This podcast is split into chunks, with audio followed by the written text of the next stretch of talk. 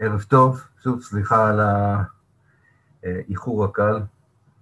אנחנו היום מדברים על אה, ההשפעה של אה, מלחמת לבנון הראשונה, אה, יוני 1982, על המצב של הפלסטינים הישראלים, על התהליכים שלהם, התהליכים שקרו שם.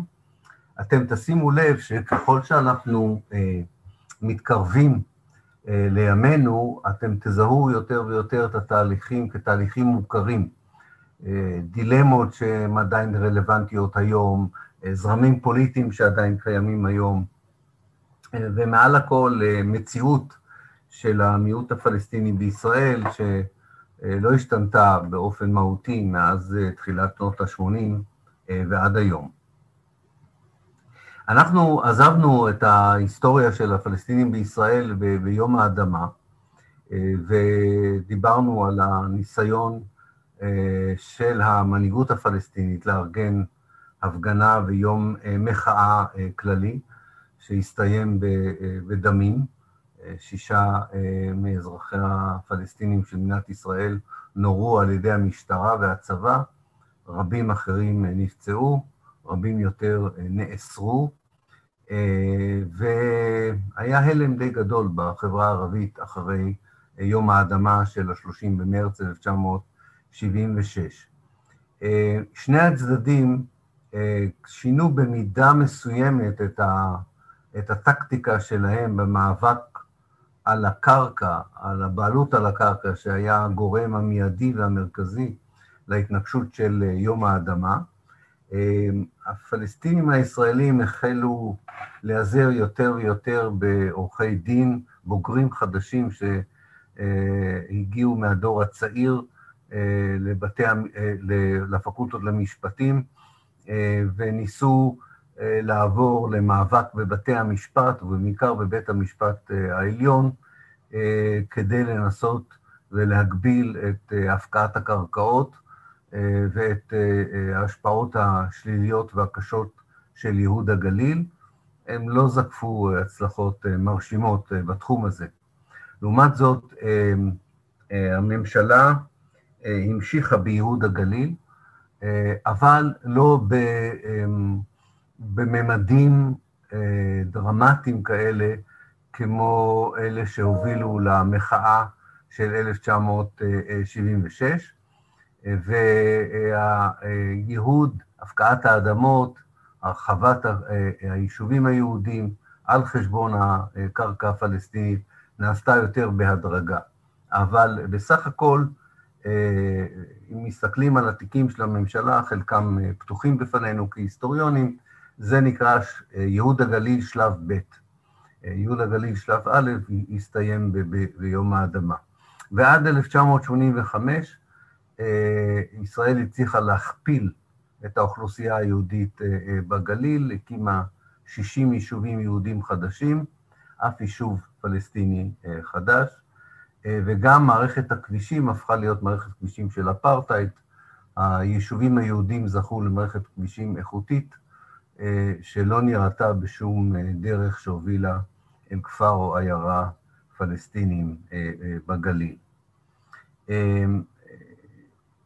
הדבר המעניין אולי באמת בין התקופה של יום האדמה למלחמת לבנון הראשונה, היא שהדילמה שבה נמצאת גם המנהיגות הפלסטינית וגם האזרחים הפלסטינים עצמם, מזכירה לנו את הדילמה שהולידה את הטקטיקה היום של מנסור עבאס. זאת אומרת, הטענה של מנסור עבאס היא שפוליטיקאים ערבים שהתמקדו בסדר יום אישי, חברתי וכלכלי ולא פוליטי, יזכו להצלחות גדולות יותר עבור האוכלוסייה שלהם, אל מול מנהיגות פוליטית שתתעסק יותר ב...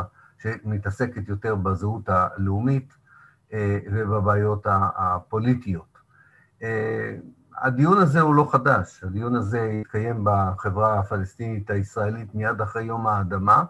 היה מי שהציע להתמקד בעניינים האישיים, החברתיים והכלכליים, וכפי שאני מניח גם יקרה היום עם מנסור עבאס, בהתחלה הייתה תחושה שזה עובד. בייחוד במישור האישי, זאת אומרת, אנחנו פעם ראשונה ואנחנו מדברים כעת על דור שני של הפלסטינים הישראלים, כבר אנשים שנולדים אל תוך המציאות של מדינת ישראל, לא כאלה שנולדו לפני הנכבה. אז יש הצלחות אישיות, כלכליות, ברפואה, אפילו בספורט. אם כי צריך להגיד, אם כל אחד מאיתנו שחי אז בתקופה ההיא, הכיר את השמות של סיפורי ההצלחה, זאת אומרת שכנראה דובר בכל זאת עדיין על, על היוצא מן הכלל ולא על הכלל.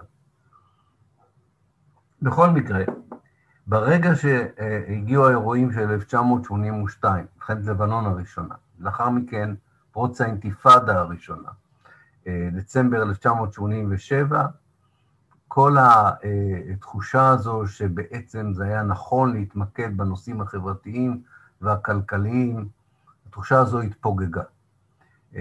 והפלסטיניות פרצה החוצה, וגם הייתה הבנה שהציבור הישראלי, בין שזה השלטון, החברה, כל מי שיכול היה, והיה לו כוח לשנות את המציאות החברתית והכלכלית של הפלסטינים בישראל, לא עשה כך בגלל שהם פלסטינים ובגלל הנושא הפוליטי, ולכן כל ניסיון להתחמק ממנו לא עלה יפה.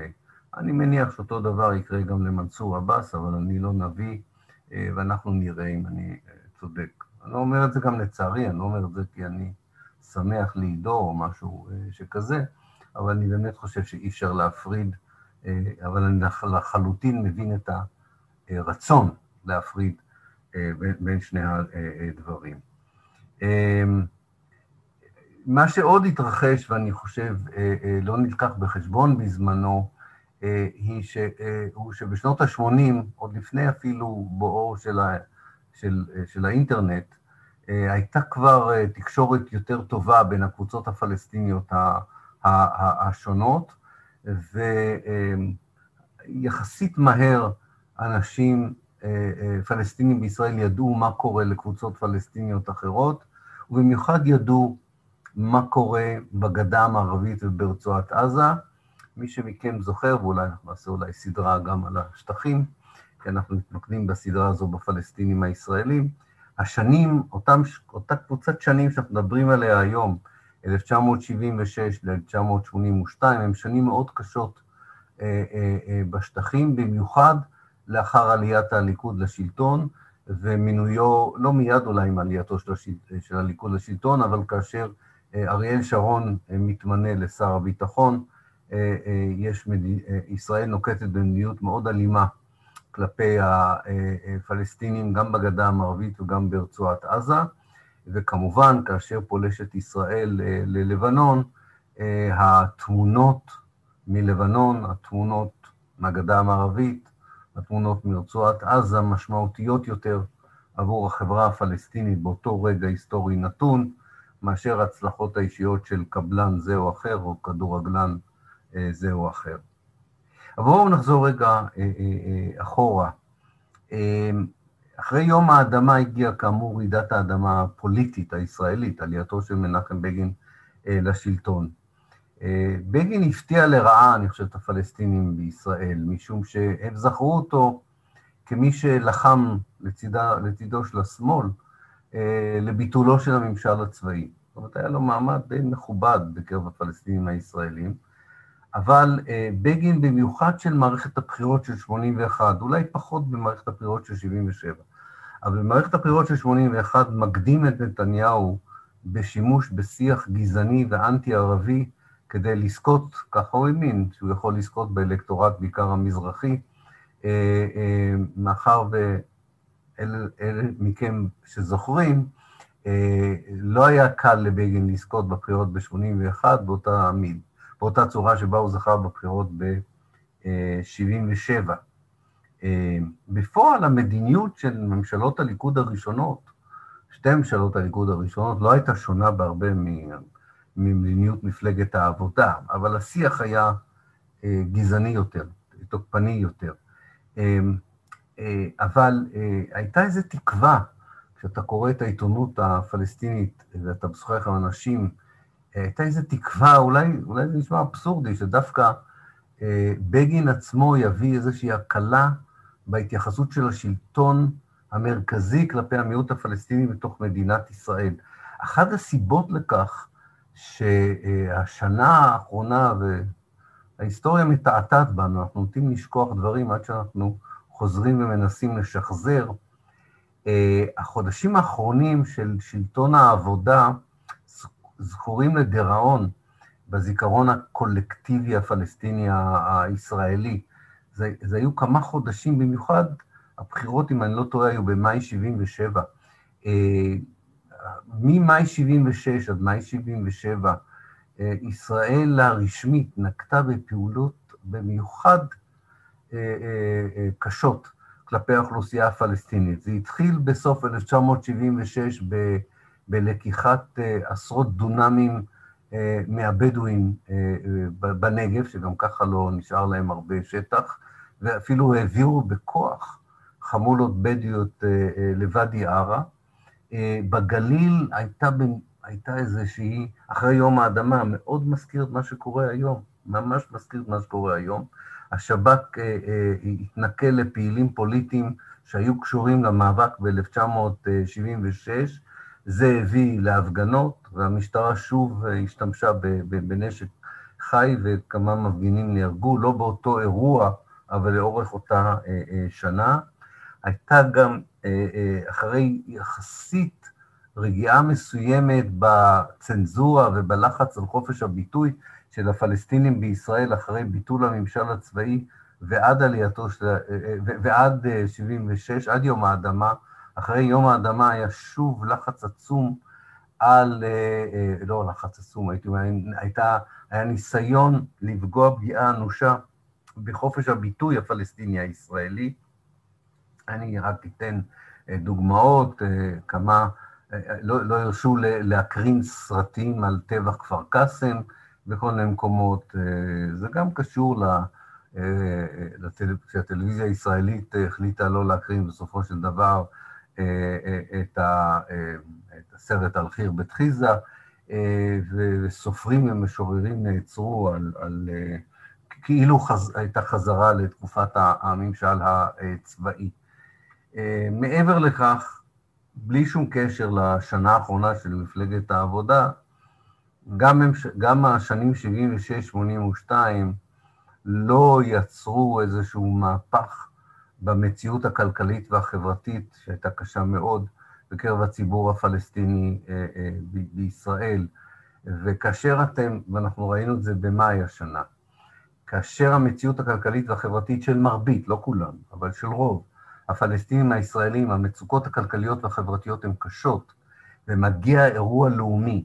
אומרת, ישראל נאבקת באש"ף במלחמה ישירה ב-1982, או אה, נאבקת באינתיפאדה הראשונה ב-1987, המצב הכלכלי והחברתי מזין את התסכול הלאומי והמיזוג של התסכול הלאומי יחד עם הקשיים אה, אה, האמיתיים, הכלכליים והחברתיים, משנים גם את אופי המאבק הלאומי, ויש יותר אומץ ויותר נכונות אה, לנסות ולהתעמת ישירות עם השלטון, שכמובן, בגלל מאזן הכוחות בין הממשלה, הצבא והמשטרה מצד אחד והאוכלוסייה הפלסטינית מצד שני, בדרך כלל העימותים האלה מסתיימים בטרגדיות לא קטנות. אה,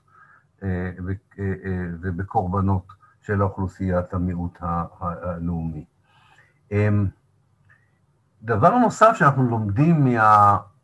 דרך שבה אה, אה, נכשל בעצם הניסיון הפלסטיני עצמו לבוא ולומר, סדר היום שלי אז יהיה אזרחי, חברתי, כלכלי, אני אנסה אולי להקהות את הממד הלאומי של מי שאני, וזה מתנפץ אל מול המדיניות הישראלית ומול המציאות הפלסטינית. אני חושב שזה מוכיח, וזה בא לידי ביטוי באופן מיוחד לאחר מלחמת לבנון הראשונה, עד כמה בעצם הניסיון הישראלי של הפרד ומשול ליצור קבוצות פלסטיניות שונות שיש להן סדרי יום שונים, עד כמה הניסיון הזה לא, לא, לא הצליח. בשנת 82' אש"ף היה הארגון החשוב ביותר בעיני הפלסטינים הישראלים. וכמובן התפיסה הפלסטינית של מיהו אש"ף ומה הוא עשה מאז הקמתו ב... 1969 כארגון עצמאי הפלסטיני, הייתה שונה לחלוטין מהתפיסה של הציבור היהודי הישראלי ושל הממשל הישראלי, אבל אי אפשר היה לשנות את התפיסה הזו, היא הייתה אמיתית ואותנטית. בעיני הפלסטינים הישראלים, אש"ף מגיע ללבנון לאחר שהוא סולק מירדן בשנת 1970, וההתמקמות שלו בלבנון, מטרתה היא אחת, לפתוח במלחמת שחרור לאומי, מלחמת גרילה, אם את, אתם רוצים. כמובן שהייתה הסתבכות של, של אש"ף במלחמת האזרחים בלבנון, של, שלא הועילה.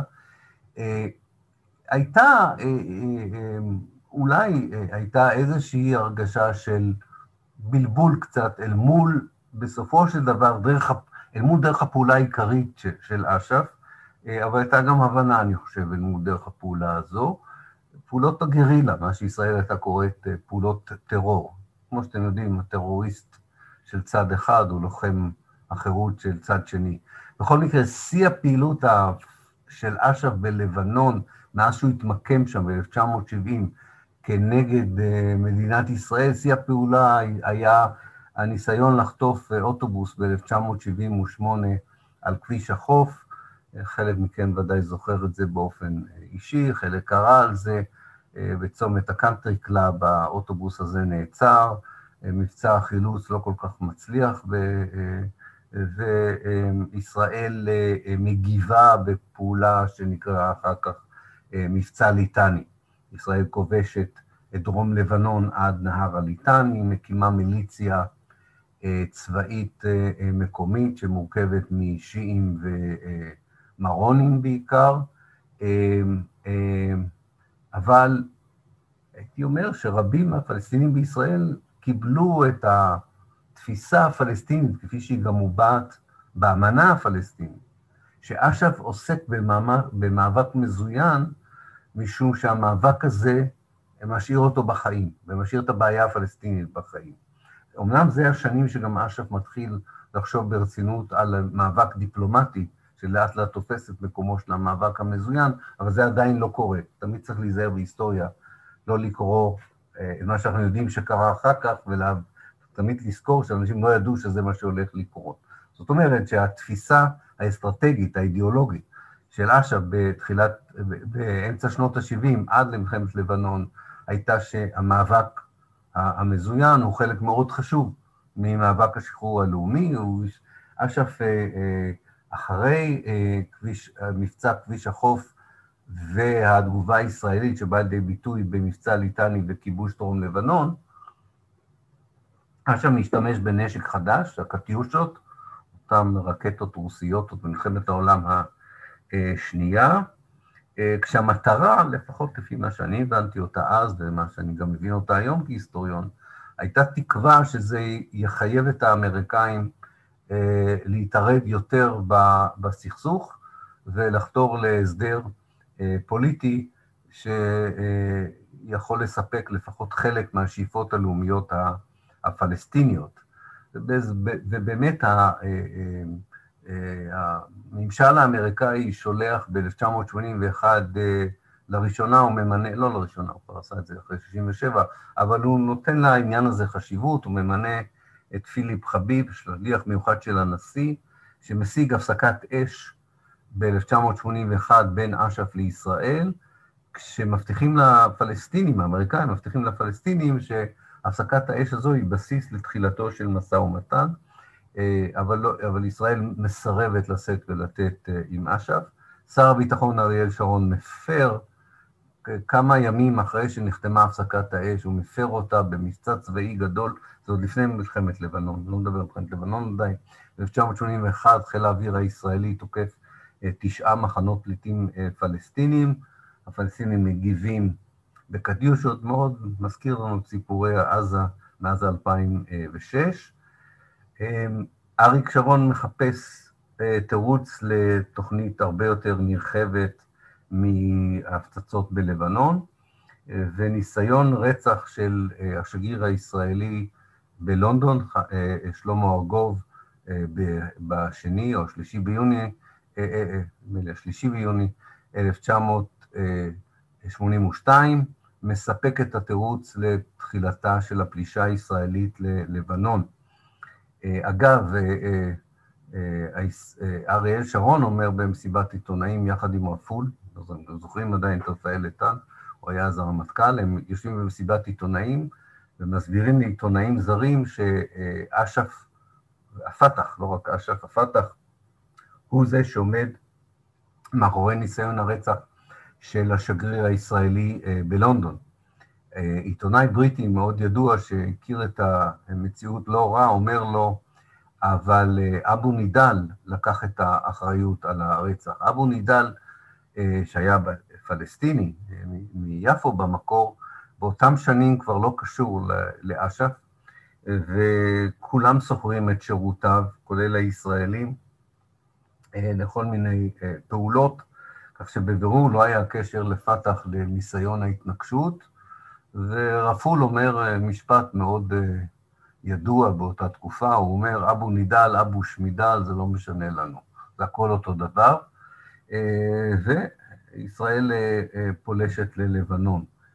אריאל שרון מביא באמצעות ראש הממשלה מנחם בגין את הפלישה לאישורה של הכנסת, אבל עובדים על הכנסת בעיניים, מספרים לכנסת שמתכננים מבצע מוגבל לכיבוש 40 קילומטר לתוך לבנון, כדי לחסל את התשתית הצבאית של אש"ף. בפועל, כמו שאנחנו יודעים, אריאל שרון תכנן תוכנית גדולה הרבה יותר, הוא מתכנן לשנות לחלוטין את השלטון בלבנון, להמליך נשיא חדש, שליטה ישראלית טוטאלית בכל המדינה הצפונית הזו. הכנסת מאשרת את התוכנית הקטנה מבלי לדעת שיש, ידעו, אולי לא ידעו, לא יודע, בכל מקרה הם מאשרים את התוכנית הקטנה. הפלסטינים הישראלים, באמצעות המפלגה היחידה שבאותו זמן עדיין מייצגת אותם בכנסת, חד"ש, הם, הם היחידים שמצביעים נגד אישור התוכנית הזו. וחברי הכנסת שלהם מזהירים את ישראל שלא רק יש פעולה לא לגיטימית לפלוש למדינה שכנה, שישראל תסתבך ותצטער על הצעד הזה. מאמר המערכת בידיעות ידיעות אחרונות למחרת קורא לבית המש... לתובע, ליועץ המשפטי של ממשלת ישראל, להעמיד את חברי הכנסת הערבים לדין באשמת בגידה. רואים את תפיסות העולם שונות לחלוטין במקרה הזה. שלא לדבר על, אתם יכולים, אני, אני חושב שהקבוצה הזאת שמאזינה לנו היום, אתם במיוחד יכולים להבין גם את התגובה שתהיה לפלסטינים ישראלים כאשר מספרים להם שלמבצע הזה קוראים שלום הגליל. זאת אומרת, נאבקים בפלסטינים כדי לשמור על שלום הגליל, שהוא עדיין ברובו פלסטיני. זה כמובן סוג האבסורדים מנקודת מבט פלסטינית-ישראלית, שמעט מאוד יהודים ישראלים מבינים אותו. למשל, אם אתה פלסטיני חיפאי, ואתה מסתובב במקומות שנקראים כיכר השחרור, או רחוב השחרור, או עצמאות, ומסבירים לך שבעצם שחררו את העיר ממך, אתה חי בעולם סימבולי של סימנים, של משמעויות, שכמובן הוא בלתי אפשרי מבחינתך, אבל אין לך שום כוח להשפיע עליו או, או לשנות אותו. בגדול, בכלל, העובדה שאומנם ישראל נלחמה שם גם עם הצבא הסורי, אבל בעיקר הלחימה הייתה עם אש"ף, יוצרת את האמרה שהיא הכותרת של ההרצאה היום, של עמי נמצא, מדינתי נלחמת בעמי, אמר את זה אמיל חביבי, האמת שהוא מחזר אמרה, את האמרה הזו אמר כבר סף א-דין א-זועבי, אחד מחברי הכנסת הערבים הראשונים שדיברנו עליהם בהרצאות הקודמות, הוא אמר את זה כבר על, על מאבקים קודמים, אבל אמיל חביבי כותב על זה מאמר שבאמת מתמצת בצורה ממצה את, ה, את מה שקורה במובן הזה שיש זהות לאומית קולקטיבית פלסטינית ישראלית, ואש"ף הוא המייצג של הזהות הזו, אבל יש בלבול, כי יש גם זהות חברתית ופוליטית וכלכלית, שאותה אש"ף לא מייצג, אותה מייצגת מנהיגות מקומית, איך מגשרים על זה, איך מחברים את זה, שאלה שלא נפתרה עד היום. וככה אנחנו מגיעים למלחמת לבנון הראשונה עצמה, צריך לזכור ש, שמי שכעת מוביל, אני כבר אמרתי את זה קודם, מי שמוביל את התגובות באופן ציבורי, בציבור הפלסטיני הישראלי, זה דור חדש שגדל בתוך הממשל הצבאי ומחליף, יש, יש פה חילופי דורות של המנהיגות הפלסטינית שקמה מיד לאחר הנכבה.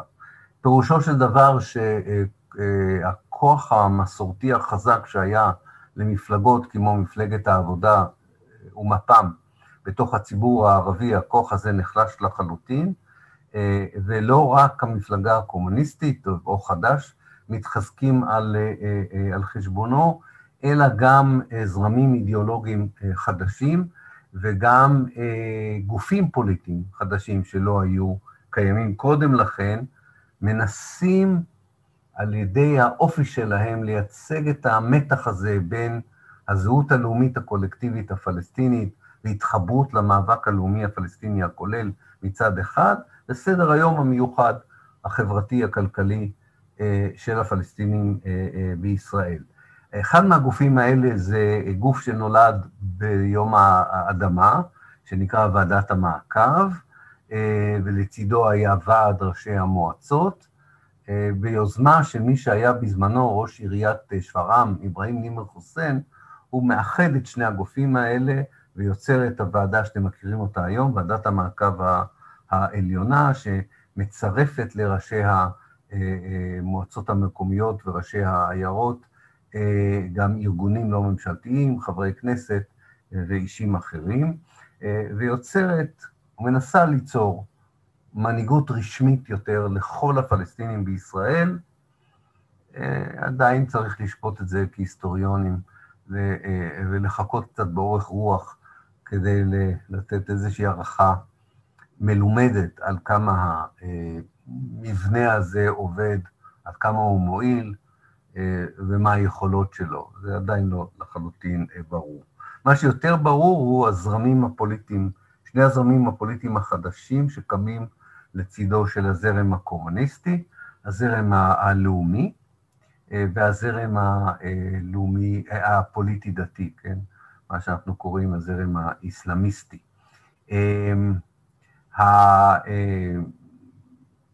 המפלגה הראשונה שאומרת, אתה לא חייב להיות חלק מאידיאולוגיה קומוניסטית, ואתה לא צריך להיות מחובר למפלגה ציונית, כדי לייצג כגוף פוליטי את הפלסטינים בישראל, זו הרשימה המתקדמת לשלום, או בערבית אל-קאימה אל-תקדומיה אל-סלאם. מפלגה לא לחלוטין ערבית, יש בה גם חברים יהודים, אלה הם, היהודים באו מחברים שפרשו מהמפלגה שנקרא שלי, חלק מכם אולי זוכר את שלי, אנשים כמו יעקב ארנון, אורי אבנרי, מתי פלד, חיים ברם, אם אני לא, אם אני לא טועה, והם מתחברים לחזית הדמוקרטית של נצרת, אותו גוף שהביא את תאופיק זיאד, שעליו דיברנו בשבוע שעבר, לראשות העירייה, ועוד עוד כמה חברים ממצפן, בני הכפר. לראשונה יש מצע פוליטי ברור ברשימה שרצה לכנסת, שמדברת על זכות ההגדרה העצמית של שני העמים, שוויון אזרחי מלא של הפלסטינים בישראל, דרישה לנסיגה של צה"ל מדרום לבנון, והכרה באש"ף כנציג הבלעדי והחוקי של הפלסטינים באשר הם. הם נפסלים על ידי ועדת הבחירות, מגיעים לבית המשפט העליון, יחד עם דיון על כך של כהנא, ומאפשרים, כביכול, יוצרים פה שוויון בין כך הכהניסטית לבין הרשימה המתקדמת, לשני, ונותנים לשניהם לרוץ לכנסת. בסופו של דבר תקום לצד המפלגה הזו גם מפלגה שנקרא המפלגה הדמוקרטית הערבית, היא תקום קצת יותר מאוחר, ב-1988, על ידי עבד אל-והאב דראושה וטלב אלסאנע. חלקים משתי המפלגות האלה בסופו של דבר ייצרו את בל"ד, המפלגה שאתם מכירים מהיום. הזרם השני זה הזרם האסלאמיסטי, או הזרם של האסלאם הפוליטי, אני חושב שזה שם יותר נכון, יש משהו מאוד שלילי כשאתה קורא לזה הזרם האסלאמיסטי. הכינוס הראשון שבו מעלים רעיון שאולי כדאי להקים מפלגה דתית מוסלמית, מת, מתכנס בנצרת בשנת 1977. יש הלימה בין העלייה המטאורית של כוחות שכאלה בכל העולם הערבי לעלייה של התנועה האסלאמית בתוך מדינת ישראל. אחרי 77' זה כבר השפעה של איראן, הצלחה של תנועה פוליטית אסלאמית לתפוס שלטון פעם ראשונה במזרח התיכון, התחזקות האחים המוסלמים ברחבי העולם הערבי כתוצאה מכישלון של החילוניות הערבית ששלטה בפוליטיקה הערבית בשנות ה-50 וה-60 לפתור איזושהי בעיה מהותית של העולם הערבי. במקרה הפלסטיני יש גם ישראל מעודדת את האסלאם הפוליטי בגדה ובעזה כמשקל נגד לפתח, וחלק לא קטן ממנהיגי התנועה האסלאמית הישראלית מקבלים את הכשרתם באוניברסיטה האסלאמית בחברון.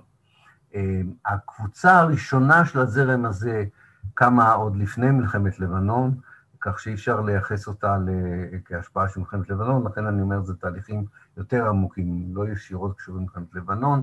ב-1981, שייח' עבדאללה נימר דרוויש מכפר קאסם מקים קבוצה שנקראת משפחת האסלאם, אוספת אל-אסלאם. הם מבצעים כמה פעולות חבלה סימבוליות, כרצון להיות חלק מהמאבק של השחרור הלאומי הפלסטיני. עבדאללה נימר דרוויש נעצר, לא להרבה זמן, חוזר מהכלא, משנה לחלוטין את תפיסת העולם שלו לגבי דרך המאבק, מוביל את התנועה האסלאמית להשתתפות בבחירות המקומיות. אחר כך הם ייפרדו, על זה נדבר בה, אולי בהרצאה הבאה. הייתי אומר שמ-1985, ולזה כן תרמה מלחמת לבנון הראשונה, אי אפשר להתעלם מהתנועה האסלאמית בישראל ככוח פוליטי עד היום.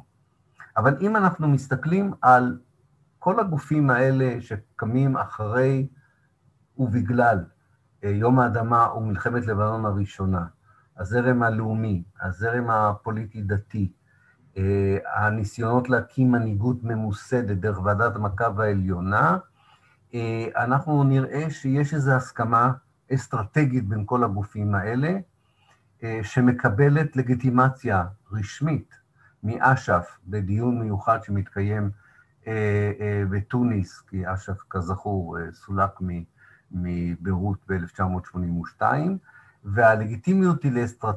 שאומרת שכל קבוצה פלסטינית תשת... תשת... תשתתף על פי כללי המשחק במקום שבו היא נמצאת. זאת אומרת, לא מצפים מהמיעוט הלאומי הפלסטיני, באש"ף, לא מצפים מהמיעוט הלאומי הפלסטיני בתוך מדינת ישראל לנקוט באותן אסטרטגיות שנניח נוקטים בהן הפלסטינים תחת הכיבוש בגדה המערבית וברצועת עזה, או במחנות הפליטים בארצות השכנות לישראל, כך שכללי המשחק נשמרים, אבל מרחיבים את המשמעות של כללי המשחק, ומה שאנחנו רואים בנוסף להתעוררות של זרמים פוליטיים חדשים, של מוסדות לאומיים חדשים, שלא היו קיימים קודם לכן, אנחנו רואים גם התעוררות בקרב אוכלוסיית הסטודנטים, פעילות בקמפוסים, בתיאטרון, בספרות, בתרבות הפלסטינית המקומית, היא חוזרת להיות כפי שהיא הייתה בתקופת המנדט, להיות לא רק תרבותית, אלא גם פוליטית. כמובן, יש גם תגובה ישראלית על התעוררות התרבות הפוליטית הזו, על ימין ועל שמאל אוסרים על מחזות, למשל המחזאי המנוח ריאד מסארווה מאבד מחדש את המחזה גברים, את הסיפור גברים בשמש של רסן כנפני, מאבד אותו למחזה ומעביר אותו למציאות של מלחמת לבנון הראשונה, ואוסרים על הצגת המחזה הזה. לא מאפשרים לחלק מהסופרים והמשוררים לדבר בקמפוסים בישראל, אבל זה רק כמובן מגביר את, ה, את הפוליטיזציה של התרבות הפלסטינית המקומית. דבר נוסף שקורה אחרי 82' ובמיוחד אחרי 1987, וזה קורה גם לפני זה, ואנחנו נדבר על זה בהרצאה הבאה, כמובן הזדהות הולכת וגוברת של הפלסטינים בישראל עם המאבק של הפלסטינים בשטחים.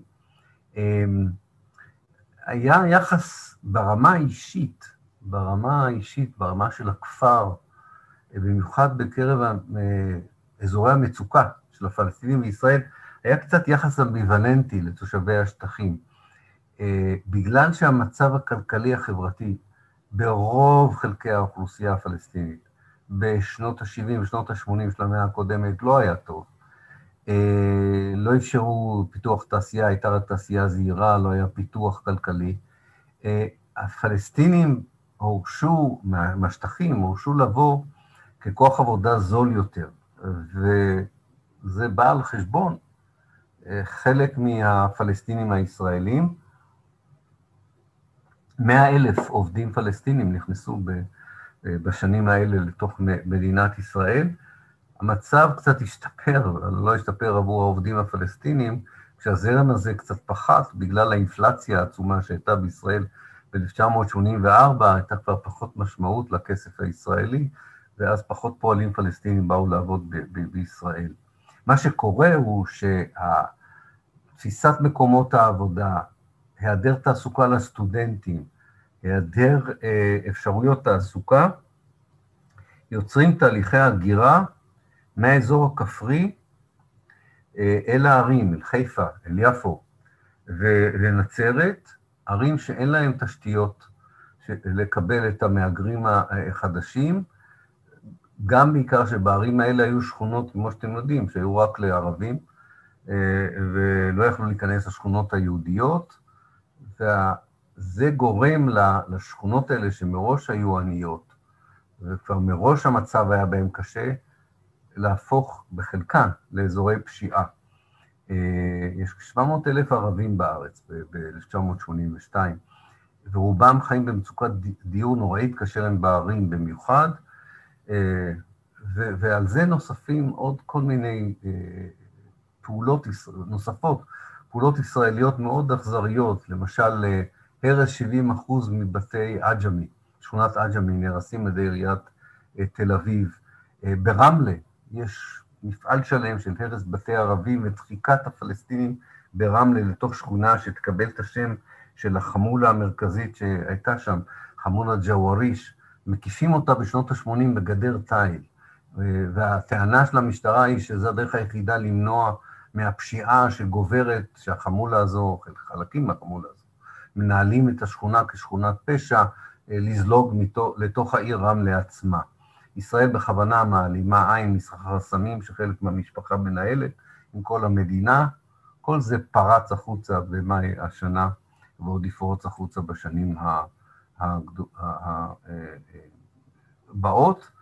גם, גם באזורים הבדואיים נמשכת פעולת הטיהור האתני, מקימים רשות חדשה, הרשות לפיתוח הבדואים, שזה בדיוק ההפך ממה שעושים, לא מפתחים, אלא להפך, עושים ההפך מפיתוח, לצד כל מיני תופעות שאנחנו עוד נדבר עליהן, לא יודע אם אתם זוכרים את זה, אולי לא שמתם לב לזה, בשנות ה-80 מתפתחת תיירות פנים-ישראלית למקומות כמו מצפה רמון, ובין השאר התייר הישראלי, מזמינים אותו יום אחד בשבוע של האירוח לצפות בבדואים, כמו שצופים בציפורים, באיילות, בחיות. אולי הצד היחידי החיובי שקורה באזור הבדואי בשנות, בשנים שאנחנו מדברים עליהם, 76 עד 82, זה עלייה באחוז תעסוקת הנשים, בעשרה אחוז, שהיה לזה איזשהו משמעות חיובית.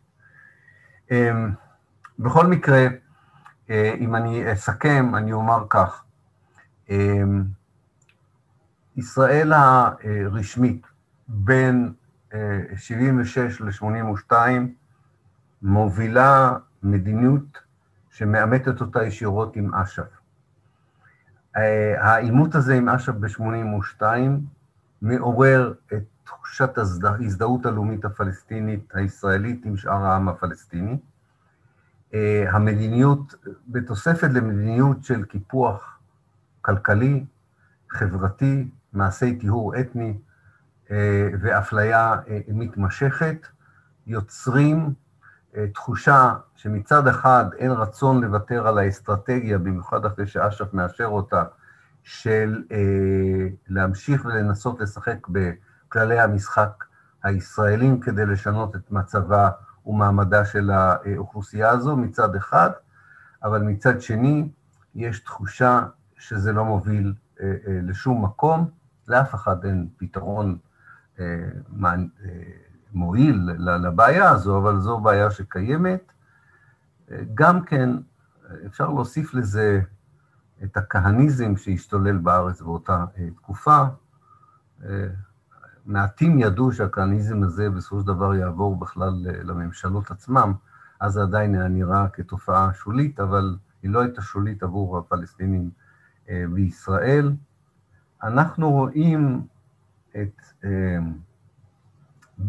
בשלות התהליכים האלה היום, הדרך שבה ישראל יוצרת מוקדי פשיעה בערים הערביות, הדרך שבה ישראל יוצרת כל הזמן איזושהי תחושה שאם רק תעזבו את הפוליטיקה הלאומית, אז זה יועיל לכם מבחינה חברתית וכלכלית.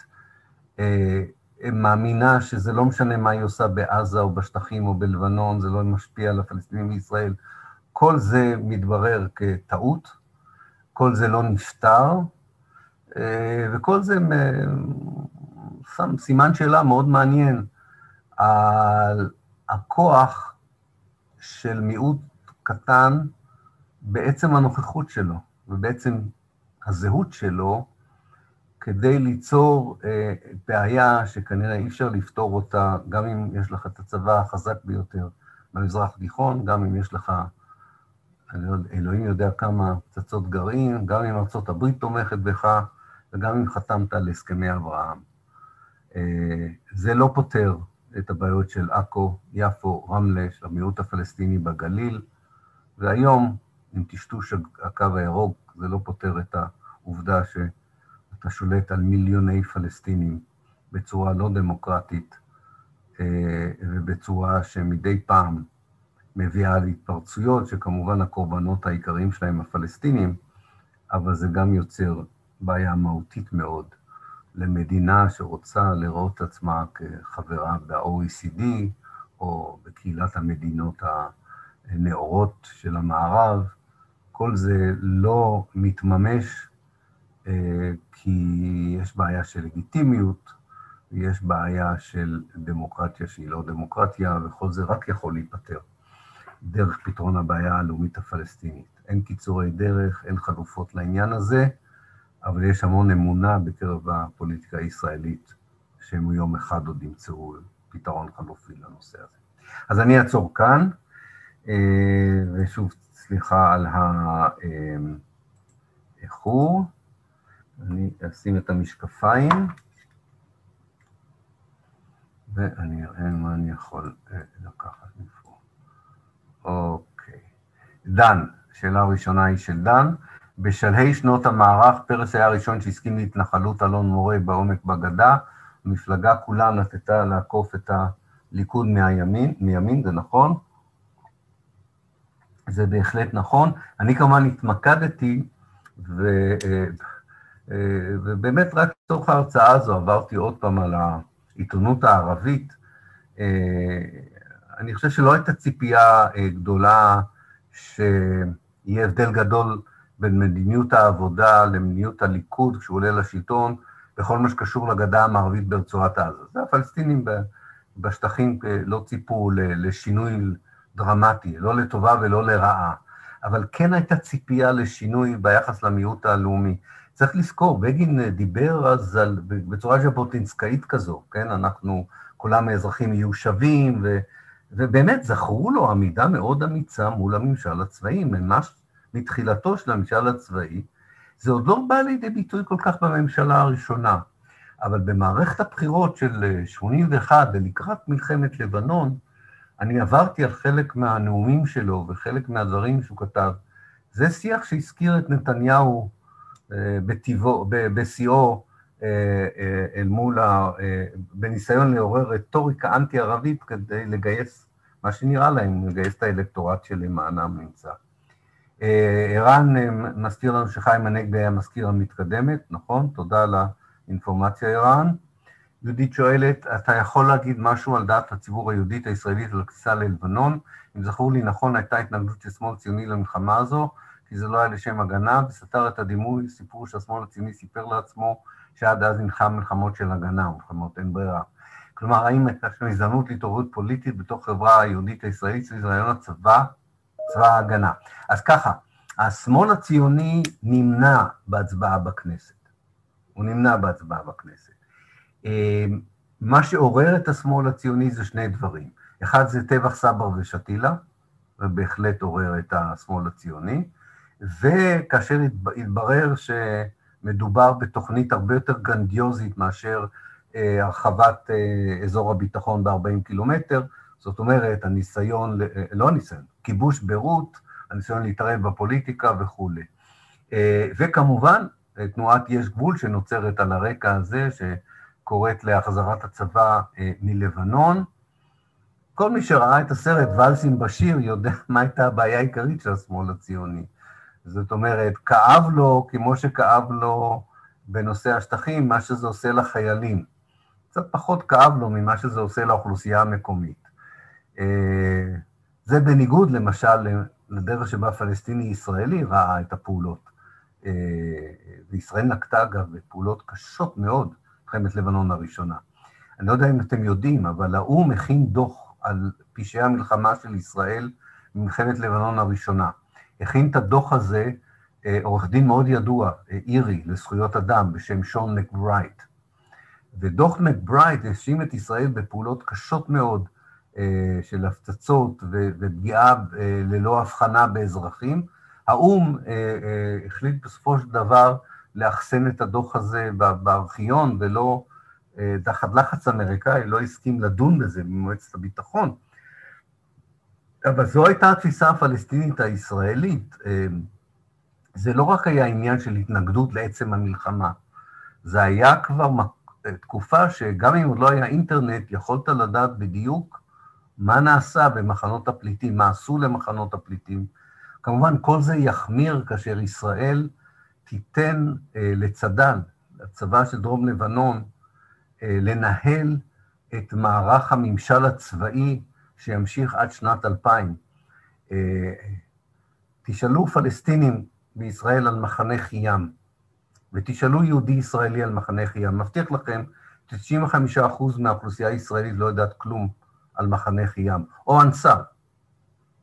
האוכלוסייה הפלסטינית זוכרת אה, אה, כל מי שגר שם ליד, את הצעקות כל לילה מהעינויים, ו- ויש דוחות של ארגונים אובייקטיביים, לא אנטי-ישראלים במיוחד, אה, על הזוועות ש- שהתרחשו שם. זאת אומרת, אני חושב שלפעמים אנחנו לא מודעים על הפער העצום שיש בין התפיסה של השמאל הציוני של אז, אולי גם של היום, אבל של אז לבין התפיסה הפלסטינית.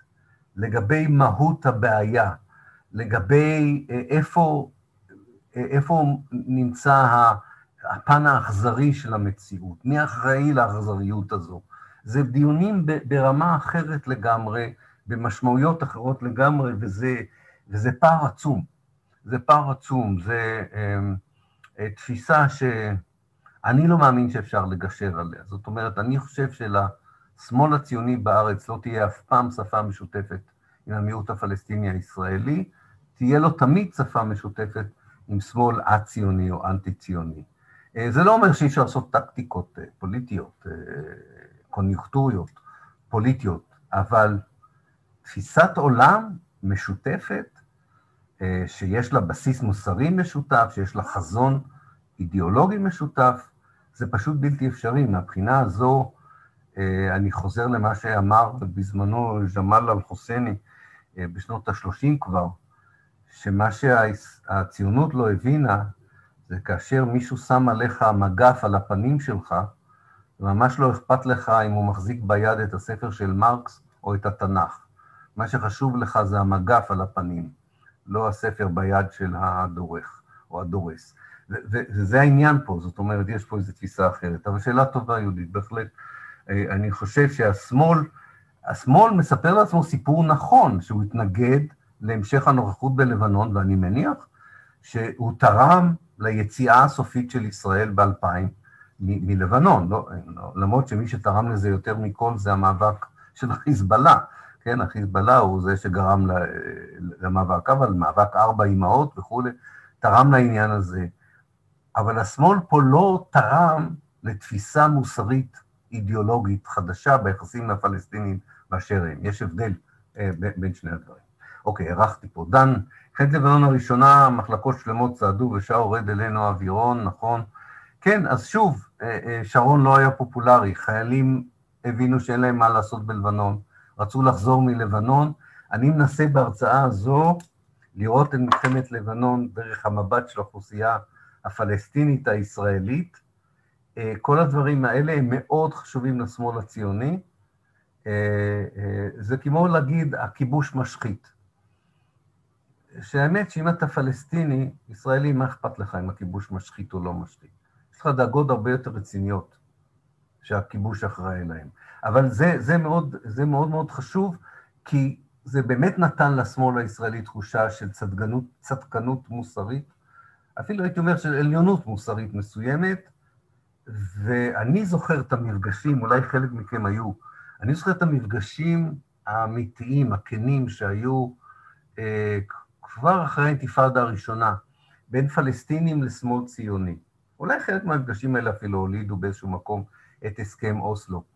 אני זוכר את המפגשים האלה ואת ההלם אצל חלק מאנשי השמאל הציוני, מכך שהם לא זוכים למחיאות כפיים אה, וזרי פרחים מהצד הפלסטיני על העמדות שלהם. ומדוע העמדות האלה לא מספקות את הצד הפלסטיני. אני עד היום זוכר את uh, יוסי שריד אחרי האינתיפאדה השנייה אומר שהפלסטינים uh, העליבו אותו.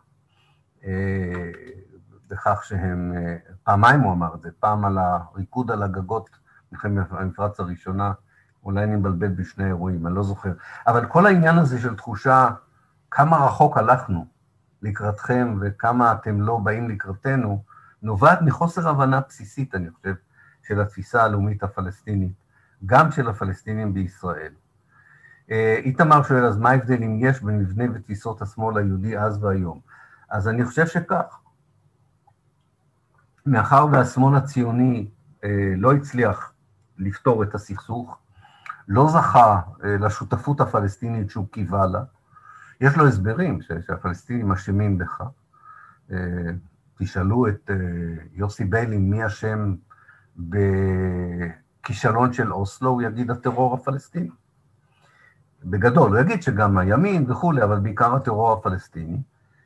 אה, אני חושב שהשמאל היהודי היום מתחלק לשמאל ציוני שהולך ודועך, למרות שכביכול יש תחושה שמפלגת העבודה אה, זכתה לעדנה חדשה. זה עכשיו בפוליטיקה הישראלית, מי שיש לו שישה חברי כנסת הוא כנראה עומד בראש מפלגה מאוד גדולה, משום מה, זה, זה הטעויות, זה החזון, האופ, החיזיון האופטי החדש של הפוליטיקה הישראלית, אמ, אבל אה, אני חושב שהשמאל האנטי-ציוני עבר מהמפלגות, גם מהאקדמיה אל תוך החברה האזרחית, הוא עדיין קטן, אני חושב שיש שיח שמזכיר קצת את השיח של מצפן אה, בשנות ה-60 וה-70, של שמאל ישראלי, אה, אולי יהודי, אולי, אבל בוודאי פחות ציוני, אה, אבל עדיין אני חושב שהתפיסה הליברלית הציונית אה, לא השתנתה, אם כי, אני, שוב, אני היסטוריון, אני, אני מאוד נזהר בדברים האלה, כי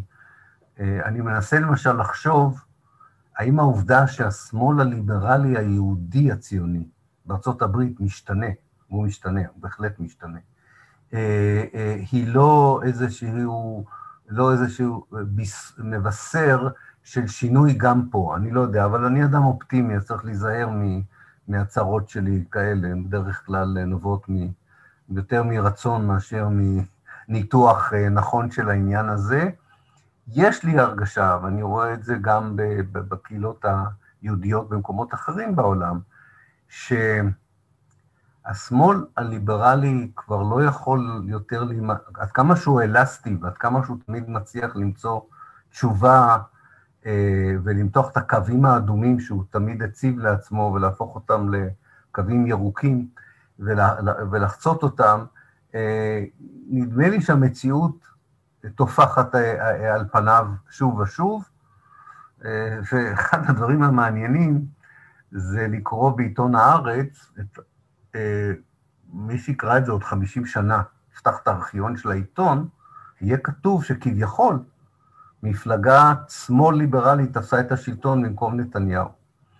הרי זו מפלגה, מפלגה ימנית, אה, זו ממשלה ימנית, לחלוטין, היא ממשלה ימנית. נכון, יש בה חברים של השמאל הציוני, אבל הם לא, הם לא המובילים של המדיניות והם לא המובילים של הדרך, לכן אני עדיין לא חושב שאנחנו רואים פה איזו התעוררות חדשה של השמאל. אז התפיסות של השמאל הליברלי, איתמר, בקיצור, נשארו אותו דבר, אני חושב.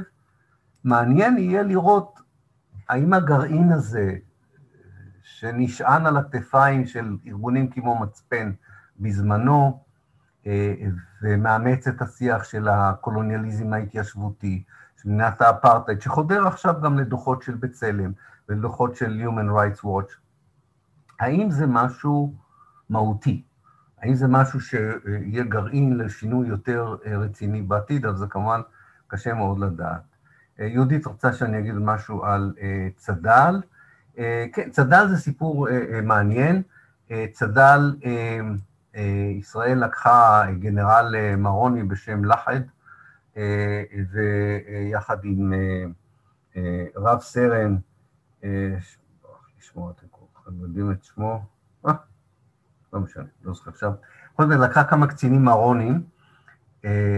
רוב הקצינים היו מרונים, רוב החיילים היו שיעים, והקימה מיליציה שעזרה לה לשמור על אה, רצועת הביטחון של דרום לבנון, אחר כך לנהל את הכיבוש של 82, כאשר ישראל נסוגה, כמו שאתם יודעים, חלק מהאנשים האלה קיבלו מקלט בישראל, גרים בנהריה ובמקומות אחרים. זה היה ניסיון ישראלי להתאים את עצמם למציאות של מלחמת האזרחים הלבנונית. זה לא היה סיפור מוצלח לאף אחד. לצערי, גם החיזבאללה נקם נקמות די אכזריות באנשי המשפחות של צד"ל אה, בדרום לבנון. אה, לא סיפור טוב, בוא נאמר ככה. אה, יום אחד הוא התקשר לסיפור המשת"פיות הפלסטינית, שאני לא מאמין שיפתחו אותה, את הנושא הזה, את התיק הזה, לא יפתחו עד שלא יהיה תקופה אחרת. יש פה סיפור קשה, אכזרי, אה, מאוד לא מוסרי בהרבה מובנים, אבל לא ייחודי לצבא, לצבא כיבוש או, או מערכות קולוניאליות התיישבותיות אה, אה, בעבר. יפתח שואל, מה ההבדל להבנתך שלך בין ממשלת גולדה ואחר כך ממשלת רבין קצרת הימים, היינו עבודה, אל מול ממשלות הליכוד? ידין, דש, שרון ופרמטרים של הערבים, היינו הפלסטינים ישראלים והפלסטינים הכבושים. בסוגיות של עליונות יהודית, דיכוי המיעוט הערבי-ישראלי ובשטחים, היינו העמקת הפרויקט הקולוניאלי, אה, איפה זה? ההתנחלויות, דיכוי חברתי, צבאי, תרבותי של הנכבשים. בנקודה האחרונה, מלחמה חמה ואופנסיביות בוטה. הליכוד בכל זאת מנצח, למרות שהעבודה לא פחות, ולה יש רקורד הרבה יותר רב פעלים, שנים וחסוך, אני חושב שהמילים פה קצת, המשפטים התלבטו, אז אני אנסה לסכם את השאלה. אמ, מה ההבדל בפרמטרים אל מול הפלסטינים הישראלים אה, והפלסטינים בשטחים של גולדה, ממשלת רבין, הממשלות שדש הייתה חלק מממשלות הליכוד. אז אני, אני, אני באמת חושב שבמבט יש משהו שקורה, והוא מאוד משמעותי, בחלוף השנים. לפעמים נקודת המבט ההיסטורית שלך נותנת לך פרספקטיבה רחבה יותר לענות על שאלה שכזו. זאת אומרת, אתה מגיע לשורה התחתונה של 2021, זאת אומרת, אתה לא בודק שינוי קוסמטי או קצר טווח ב-76, 77. אני אתן לכם דוגמה. אה, אה, רבין, אה, שהיה קרוב מאוד למתי פלד, הסכים אחרי יום האדמה, ואחרי שהוא, אחרי יום האדמה, לנסות ולשנות משהו ביחס לפלסטינים הישראלים. הכניסו שינויים למערכת החינוך, הבטיחו כל מיני הבטחות בפיתוח וכולי, ולא הרבה יצא מזה, לא הרבה יצא מזה. ו- ואם אתה בודק דווקא את הניסיונות, ובזה גם יש ניסיונות כאלה של ממשלות הליכוד, תוכנית uh, המיליארדים של נתניהו, uh, השרים לענייני ערבים שגם ממשלות הליכוד uh, הקימו. אם אתה בודק דווקא את ההבטחות, לא את הדיכוי, לא את הפעולות הקשות, דווקא את ההבטחות לשינוי, ואתה שואל את עצמך, מהו ההסבר הכללי לכישלון הטוטלי של כל ההבטחות האלה? אתה מבין שבסופו של דבר באמת אי אפשר להשתחרר מתפיסה אידיאולוגית ציונית שיש לה, אה, אה, ממקמת, התפיסה הזו ממקמת באופן מסוים את הפלסטיני הישראלי והמציאות הישראלית, וגם את הפלסטיני בשטחים הכבושים, בצורה שמראש מגבילה את היכולת של ממשלה ציונית לשנות שינוי מהותי את המציאות החברתית, הכלכלית והפוליטית של הפלסטינים בישראל. משום שלא אה, אה, לחינם אנחנו היום מתעקשים באקדמיה, אבל לא רק באקדמיה, לבקש מאנשים להבין את את התנועה הציונית כתנועה קולוניאלית התיישבותית ואת ישראל כמדינה כקולוניאלית התיישבותית, משום שמתוך האידיאולוגיה הזו הפלסטיני הוא זר, הוא זר, הוא נוכרי, הוא אדם שבמקרה הטוב אנחנו ניתן לו להיות, אבל הוא צריך להתנהג בצורה יפה כדי שיוכל להישאר. אה, אה, והארעיות הזו של הפלסטיני, גם אם אתה לא יודע לבטא אותה, גם אם אתה לא תדע אפילו להגיד שזה במוקד של התפיסה האידיאולוגית שלך, היא מקיפה את כל המנעד הפוליטי הציוני הישראלי, מהשמאל אה, עד הימין. לכן אני חושב שגם אם יש שינויים אה, טקטיים, הם מגבילים אולי אה, הפקעת אדמות, אולי נותנים קצת יותר זכויות אזרחיות. אולי שולמית אלוני מוכנה כשרת החינוך, אה, אה, ויוסי שריד מוכנים להכניס את מחמוד דרוויש לתוכנית הלימודים, כן? כל הנושאים האלה, במבט, אני אומר לכם, לא, אני אגיד לכם באחריות, כי אני רוצה שתתווכחו איתי, אז אני לא אגיד באחריות, אבל אני משוכנע, במבט לאחור, שהם באמת שינויים קוסמטיים, לא בגלל שהם נבעו מכוונות לא טובות, משום שהם יצאו מתוך ה mindset, באנגלית קוראים לזה. לא יודע אם יש לזה ביטוי טוב בעברית, יותר מהשקפת עולם, זה, זה תפיסת עולם, שהיא היא, היא, היא מובנית בתוכך, בין שאתה מקבל החלטות ובין שאתה אזרח רגיל, שלא מאפשרת לך, לא מאפשרת לך לתת שוויון. לא יהיה פה שוויון לפלסטינים בישראל. לא, לא יקומו כפרים פלסטינים חדשים. לא ייתנו באופן מובנה לפלסטינים ישראלים לגור בעפולה וביוקנעם, אבל עילית. הם יגורו אגב בעפולה וביוקנעם עילית, זה יקרה. אבל זה לא יקרה כתוצאה ממדיניות מובנית שבבסיס שלה יש תפיסה של שוויון אזרחי. זה יקרה כי המציאות לפעמים חזקה יותר ממדיניות של אפליה ואפרטהייד. אמ, ולכן אה, יש פה שאלה מאוד קשה, האם, אה, וזו אני חושב התשובה הכי טובה בשבילך, יפתח, אני מאמין, ואני מקווה שאני לא מזעזע, חלק מכם אני ודאי לא מזעזע, כי אתם מכירים אותי כבר הרבה שנים, אבל אני באמת חושב שאם ישראל לא תמצא דרך להשתחרר מהלפיתה האידיאולוגית של הציונות על, אה, על אופי המדינה, על אופי המשטר. לא משנה, אגב, זה פתרון של שתי מדינות או מדינה אחת.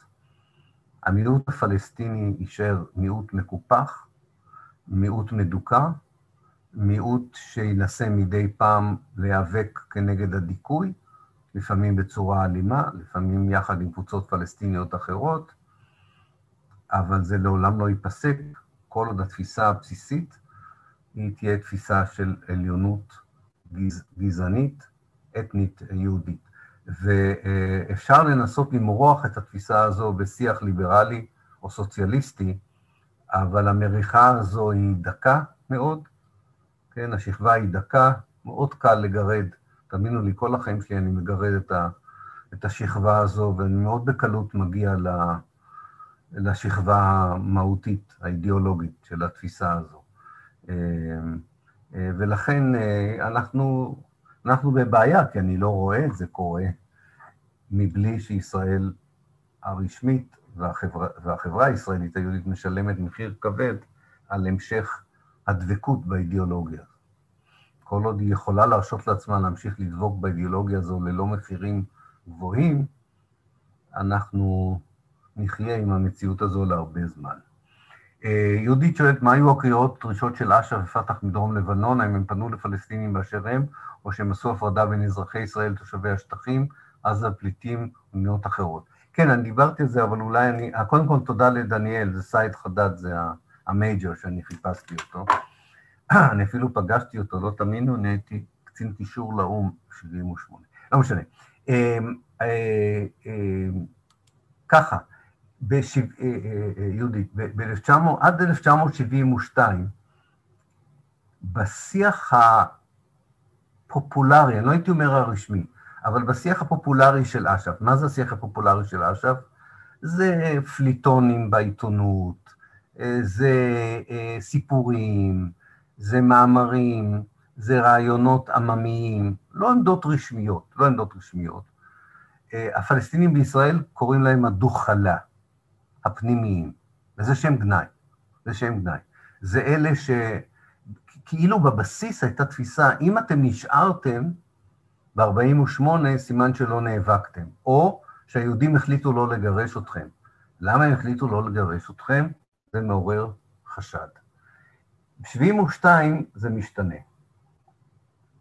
ותחת ההנהגה של ערפאת, בהשפעה של מחמוד דרוויש שמגיע מפה, עימאד אה, אה, שקור שמגיע מפה, עיסאם אה, סרטאווי, שאישיות מאוד מעניינת וחשובה, אש"ף משנה את התפיסה שלו, וערפאת מכריז בנאום מאוד ידוע שכל קבוצה פלסטינית יודעת יותר טוב מאש"ף מהי הדרך הטובה ביותר לממש ולייצג את הלאומיות הפלסטינית. זה, זה בהחלט אה, אה, אה, קורה. מה שמעניין היום יהודית זה מה שקורה בדור הצעיר הפלסטיני, אה, בשטחים ובישראל, שאנחנו יכולים לקרוא את זה בתוך הרשת, רק בתוך הרשת. אה, יש דחף עצום ליצור סדר יום משותף אה, מגיל 30 ומטה. של הפלסטינים בישראל, של הפלסטינים בשטחים, של הפלסטינים במחנות הפליטים, של הפלסטינים בארצות הברית ובריטניה, מכינים לנו, בהחלט מכינים לנו, אש"ף חדש, תפיסה פלסטינית חדשה, זה לא יקרה מחר, גם לא מחרתיים, אה, אבל יהיה סדר יום חדש משותף.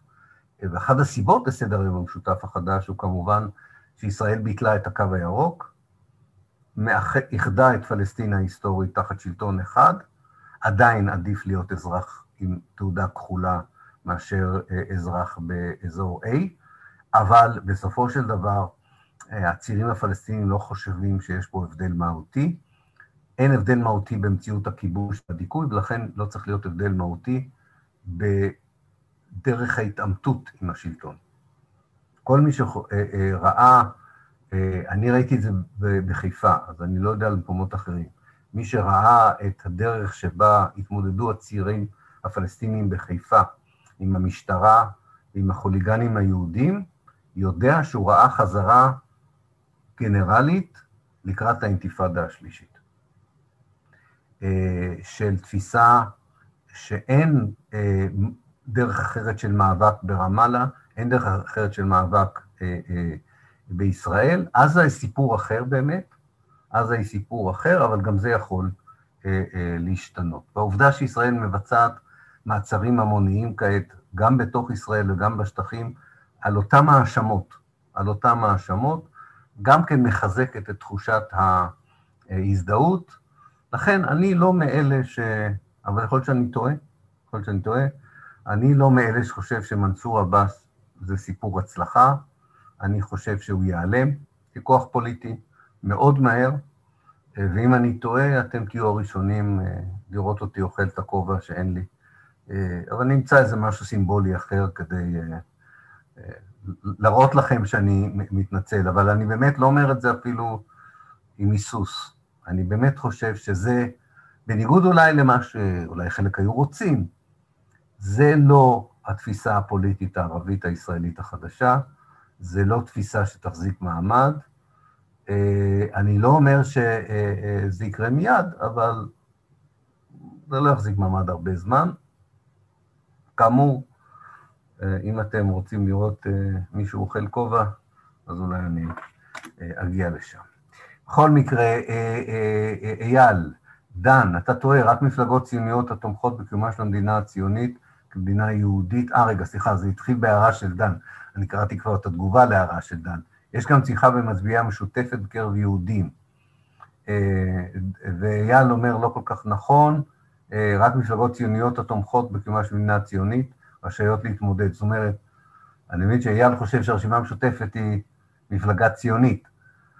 טוב, אנחנו לא ניכנס לעניין הזה, אבל כל אחד פה זכאי ל... אולי נסכים שהיא מפלגה א-ציונית לפחות. הסיבה, אגב, שדן חושב שיש עלייה במצביעים יהודים, זה שהוא ואני מקריית טבעון, ו-36 אנשים בטבעון הצביעו לרשימה המשותפת, שזה עלייה של 300 אחוז מהבחירות הקודמות. אז אה, זה יכול לתת תחושה של, של עוצמה פוליטית של הרשימה המשותפת. אה, טוב, זה מעניין אה, באמת איך לראות את הרשימה המשותפת מנקודת מבט של, על המנעד הציוני. דן כבר ענה, טוב, זה דיון פנימי שלכם, המשותפת לא ציונית, בדיוק. ואייל בג'נטלמניות אומר, לא נתפוס את הצ'אט של ההרצאה של אילן לצורך הוויכוח על זה, אבל זה ויכוח מעניין. אה, ודן מסכים איתו. אני, אני מרגיש עכשיו כמו שדר ביורו 2021, אני משדר לכם את, ה, את, את חילופי המהלומות בין דן אה, לאייל, אה, בסדר. דרין, דן עכשיו לעניין עצמו, האם דרין טאטור, כן, אני חושב שדרין טאטור המשוררת במובן הזה, יצא ספר שירה באנגלית של משוררים ומשוררות צעירים וצעירות פלסטיניות, באשר הם. לא זוכר אה, אה, איך קוראים לספר, אני מיד אזכר. אחד השירים הוא של דארין טאטור. אני הטלתי, לא הטלתי, הצעתי, אני לא מטיל, אבל אני הטלתי, אה, הצעתי לסטודנטית שלי לעשות על זה עבודת MA. היא בדקה את, ה, את השירים, ו... אה, תודה. לא, זה הספר של דארין טאטור, דן, תודה רבה. אבל אני מדבר על אנתולוגיה של שירה פלסטינית, שלדארין טאטור יש בשיר.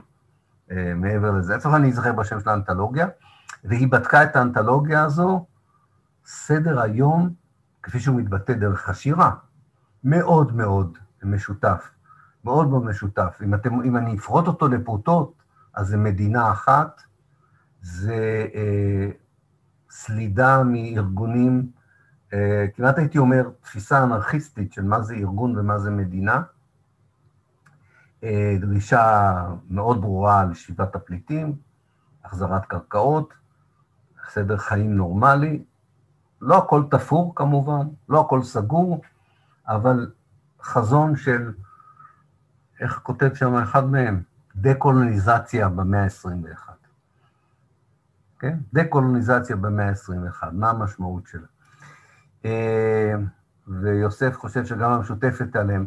כן, האמת, יוסף ואייל, על דבר אחד אני מסכים. שוב, אני אכין עוד כובע לעניין הזה. אמ, אני רק לא יודע את טווח הזמן. אני, אני בהחלט חושב שהמוסדות שהיום מייצגים פלסטיניות באופן רשמי, מפלגות ערביות, הרשות הפלסטינית, מה שנותר באש"ף בתוניס, ייעלמו בקרוב. אני גם באמת חושב שהם ייעלמו. החשש, יש פה איזה חשש, שאם אין מוסדות חלופיים למוסדות הקיימים, אתה מוצא את עצמך באביב הערבי של 2011 בוואקום ממסדי, ארגוני, תשתיתי. אידיאולוגיה מעולה, מצוינת, דחף, אנרגיה, הכל, אבל אין, אין מבנה ארגוני שתופס את המקום. לכן יש יוזמה עכשיו להקים ארגון, את אש"ף מחודש, זה כולל את הפטיציה החדשה שכולם חותמים עליה לפירוק הרשות הפלסטינית. אני חושב שאנחנו בתקופת מעבר, שצריך מאוד להיזהר מלציין איך היא תבשיל, אבל אנחנו בתקופת מעבר, ואני שוב מזכיר את העובדה הדמוגרפית, שזו אחת האוכלוסיות הצעירות ביותר בעולם. אחת הצעירות ביותר בעולם. אני כתבתי מאמר על, על זה לאחרונה, אולי אני באמת אשתף את הקבוצה במאמר הזה, אה, בעקבות אה, גם סדרת ראיונות שעשיתי עם צעירים פלסטינים מכל מיני מקומות אה, בעולם, בעזרת תלמידים שלי. יש תופעה מאוד בולטת שצעירים לא משותפים, אין, הם לא משותפים במסגרות הקיימות של מנהיגות ושלטון, ואין שלטון פלסטיני. במסגרות, במסגרות של ייצוג פלסטיני. אין ייצוג לצעירים. אה, אבל אה, יש כן צעירים שמייצגים אה, קונצנזוס פלסטיני חדש. זה שני דברים שונים. האם הצעירים האלה יצליחו לתפוס את מקומם בתוך המסגרות הקיימות, או האם הם יקימו מסגרות חדשות? זו שאלה מאוד מעניינת, שקשה כמובן להשיב עליה. אה, אבל אה, אה, יש, יש פה תופעה מעניינת, וכמובן, זה תמיד אני זוכר, זה עזמי בשארה תמיד אמר לי. ובכל זאת, בסופו של יום, כשאתה בא לדבר עם מישהו בקלנסווה, עם השיח הלאומי החדש או הישן, יש גם השאלה של מקום העבודה, הפשיעה, המצוקה היומיומית. שגם איתה אתה צריך אה, אה, אה, להתמודד, מעבר לחזון של שחרור ודה-קולוניזציה. איך עושים את זה, איך בונים את זה, כמובן זו משימה שהחברה הפלסטינית צריכה להתמודד איתה. אני חושב שהיהודים הישראלים במקרה הזה צריכים להראות סולידריות, ולא לא לטעון שיש להם רעיונות יותר טובים, או שכדאי שהם ינהיגו, צריך מאוד להיזהר, ולהבין שיש לך תפקיד היסטורי אחר אה, במקרה הזה, ואולי לקרוא קצת על התפקיד של הלבנים בהפלת משטר האפרטהייד בדרום אפריקה, תפקיד של השמאל הצורפני, הצרפתי בהפלת המשטר של הצרפתים באלג'יריה. יש, מה, יש, יש דוגמאות היסטוריות שאפשר לשאוף מהן, אבל אני מכיר כמוכם את הציבוריות היהודית הישראלית, היא כל כך רחוקה מתפיסה שכזו, שאני עכשיו חייב למצוא, אני לא מוכן לגמור שום פגישה בצורה פסימית. אז עכשיו אני הכנסתי את עצמי לרחוב ללא מוצא, כשאמרתי לכם, אבל אני אומר לכם שלמרות אה, אה, כל זאת, אני, אני באמת חושב ש... ש לצערי, בסופו של דבר, זה אולי לא לצערי, זה גם עניין של אינטרסים. וכאשר מתחילים לפגוע באינטרסים של מספיק אנשים, אז יכול להיות שגם התודעה המוסרית והתודעה הפוליטית אה, משתנה. ו... אז יש עדיין אה, תקווה, אה, תקווה לעניין הזה, אבל הכל זה תהליכים ארוכים, זה לא תהליכים קצרים, ו... כדאי מאוד לנסות ולהיכנס, וזה לא קל. באמת, לתפיסת העולם הזו של, אני יודע מה, דור שלישי של מתיישבים, בהתייחסות שלו לאוכלוסייה הילידית המקומית, ולדעת שההיסטוריה שלנו גם, יש בה היסטוריה של חיים משותפים, של עשייה משותפת, של תקוות משותפות, אה, אה, רק אלה הקרונות של הרכבת, וצריך לדעת מי צריך לשבת בכתב. אה, ואם צריך לפעמים לפנות את הכיסא של הנהג, זה עוצמה, זו עוצמה גדולה. אז נכון שהסירו נהג אחד ושמו נהג אחר, תראו לי פלסטיני אחד שחושב שהנהג הנוכחי של הקטר הישראלי זה חדשות טובות שמצדיקות ריקודי דפקה על הגגות אה, ברמאללה. אז הקטר הוא אותו קטר, הנהגים הם אותם נהגים, ועד שלא יהיה שם נהג פלסטיני, הרכבת תמשיך לנסוע באותו כיוון. אני רואה את המסילה נגמרת ליד התהום, אני מקווה שיום אחד יהיה שם מישהו שיזיז את המעצור הזה וניסע למקום אחר.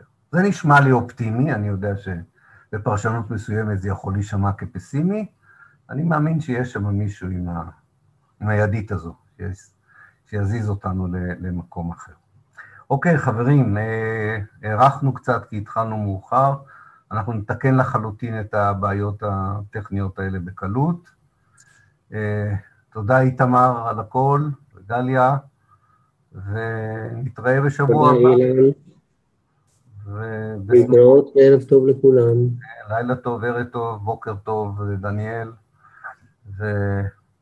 וליהודית ערב טוב, עדיין לא לילה. זהו.